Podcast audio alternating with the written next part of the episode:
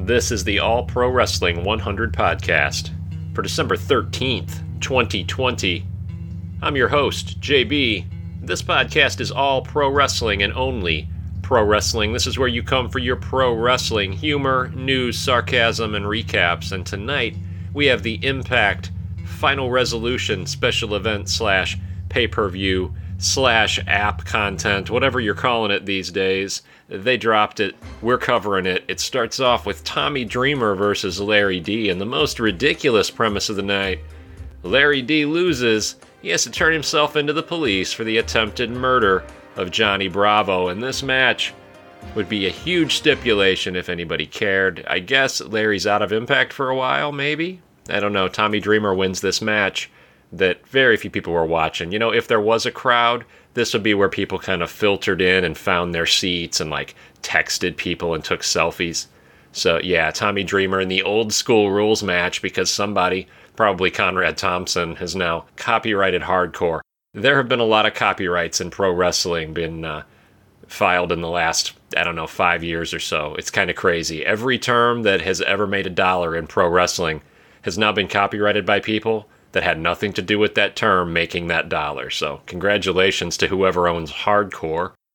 Next match, we have the Sea Stars, Delmi Exo, my favorite mermaid cosplayer, and her kayfabe sister or real sister, Ashley Vox, not entirely sure. They're taking on Havoc and Nevaeh in a throwaway match. I would call it a throwaway, but I mean, with these ladies, with these ladies, I hang on every move. Nevaeh's outfits are still a little baggy. I think I said that a year ago on this podcast that Nevaeh looked like she lost weight at her last promotion, and when she got to Impact, maybe was living in her car, so she didn't really have the money to invest in new gear. And I mean, Nevaeh's hot. She would have been hot when she filled those outfits out, but Delmi Exo, as we've discussed on this podcast over the last couple of weeks, making her impact impact by wearing her one piece bathing suit that fully displays most of her anatomy throughout the match. I'm a huge fan of this. It's very bold. It's very bold. She's a big girl, and I enjoy seeing this. Jessica Havoc, speaking of uh, losing weight, Jessica Havoc's lost some weight, but her outfits fit just fine. I'm enjoying how she accentuates all of her assets. She's a good time. If I was going to have fried chicken with any female pro wrestler, it would be Jessica Havoc. Havoc and Nevaeh win this match. They're going to be sticking around, and the Sea Stars probably won't. So I'm not sure why a lot of these matches are considered pay per view matches. I think it's just, hey, we had a day without any pro wrestling schedule. So Impact's going to throw an event make sure to tune in. So I tuned in. There's a mixed tag throwaway match, and this is really a throwaway. I wish I could have thrown it away before it started. Tennille Dashwood and Kaleb with a K versus Alisha and Eddie Edwards. My girlfriend says Eddie Edwards has gotten fat, but uh, I can tell you Eddie has become enhancement talent lately.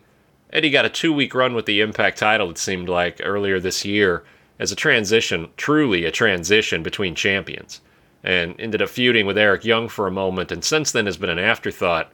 And now he's out here to try to make his wife's storyline relevant. Wow, Eddie, you have fallen far since Sammy busted your orbital with a baseball bat. Speaking of, post match, Sammy comes out with his bat, tries to make Eddie relevant again. We're going to do this feud one more time. This is the third time they've done this feud.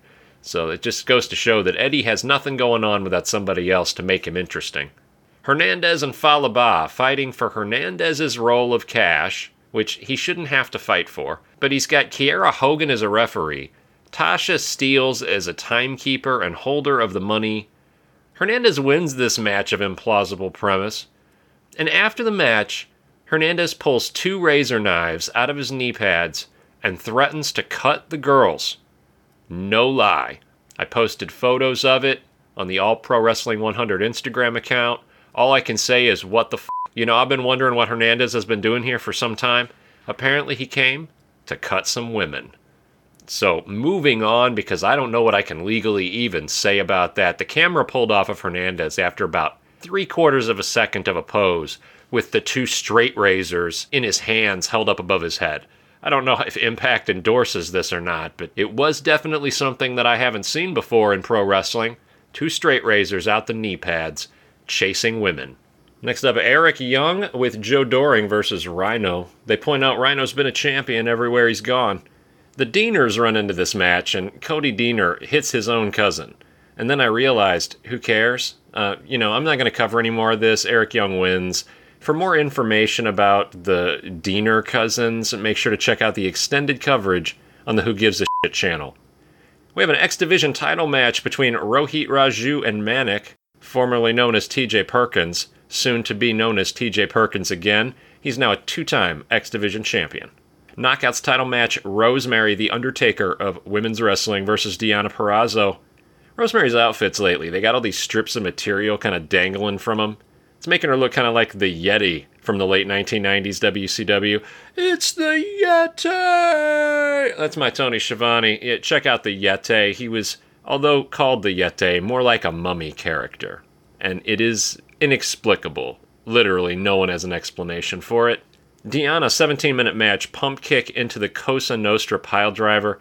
If you haven't seen this pile driver performed by her on other women, you should. Sexiest female finisher in all of Impact Wrestling. They call it the Simon Gotch pile driver. Yeah, Simon Gotch my ass. That's the Deonna Purrazzo pile driver, and it's Rosemary's ass, and it's her other lady parts. And it might just even be considered sexual assault, I'm just saying, but I'm not Canadian, so I don't know how they rule things up there. Deonna Purrazzo retains her title. Very sexy match. Speaking of sexy, post match, we got Kimber Lee and Taya Valkyrie. They flirt a little bit about doing some more synchronized splits in a singles match. Now, that's something we need to get on the All Pro Wrestling 100 Instagram. Some of you guys are going to notice I'm talking a lot about the All Pro Wrestling 100 Instagram, and you're going to say, I'm a guy. I don't use that Instagram. Well, listen, the photo that we posted today of Deonna Purrazzo hitting this Gotch pile driver on Rosemary is the reason you should use Instagram. You can watch a 17 minute match and not get quite the same story as you get with a freeze frame.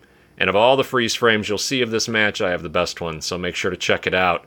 Uh, it's the reason to join Instagram, the All Pro Wrestling 100 Instagram account. All we do is follow the sexiest women's accounts in pro wrestling social media. So follow about 72. They're the sexiest female accounts in pro wrestling social media. It's not all of them, just the best ones. Check us out. Karl Anderson, formerly of the Bullet Club and now one half of the Impact Tag Team Champions, hanging out in a tour bus with Kenny Omega and Don Callis. This was obviously pre taped, but I like the feel they give us that Kenny Omega might be at any Impact event just hanging out in the parking lot, but refusing to come in.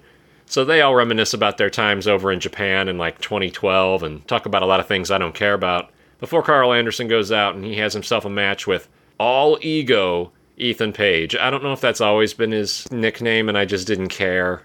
I don't even know how I feel about it. Listen, I've already said it. Ethan Page probably going to end up in the WWE at some point. Very talented guy. I'm not a fan. He's a very talented guy. He goes down in this one. Karl Anderson gets the victory. Ethan Page kind of has a nervous breakdown, where to believe afterwards, and his partner gets upset with him and leaves. And maybe they need some couples counseling. Maybe that's covered under the uh, group health plans in Canada. I'm not sure. Main event Chris Bey versus Rich Swann for the Impact title. Rich Swann wins. Post match, Moose comes out holding the TNA title. He hands Rich Swann the Impact title as if, according to Josh Matthews, who has to spell it out for us, as if to say, you know, Rich Swann is champion because he allows it. Uh, next year, Moose is going to unify these belts. He's finally going to get the respect that this company owes him. Now, Moose has put up with a lot of management changes. Moose has put up with a lot of different bookers, and he has been overlooked for a lot of other wrestlers. People who have thrown fits, like Austin Aries, embarrassed the company people the company changed their mind about, people that walked out after winning the world title like Brian Cage and didn't come back for six months because they claimed an injury. And Moose has sat on the sidelines waiting for his opportunity. And now that he has it, every time he's in the ring, Josh Matthews is telling people on post produced commentary that could very easily not be said, oh, yeah, Moose isn't a real champion, he's faking it. Well, next year, Moose better become a real champion. Guy's in great shape, guy can throw a six and a half foot drop kick. This has been the All Pro Wrestling 100. Impact Final Resolution Review. Subscribe where you listen.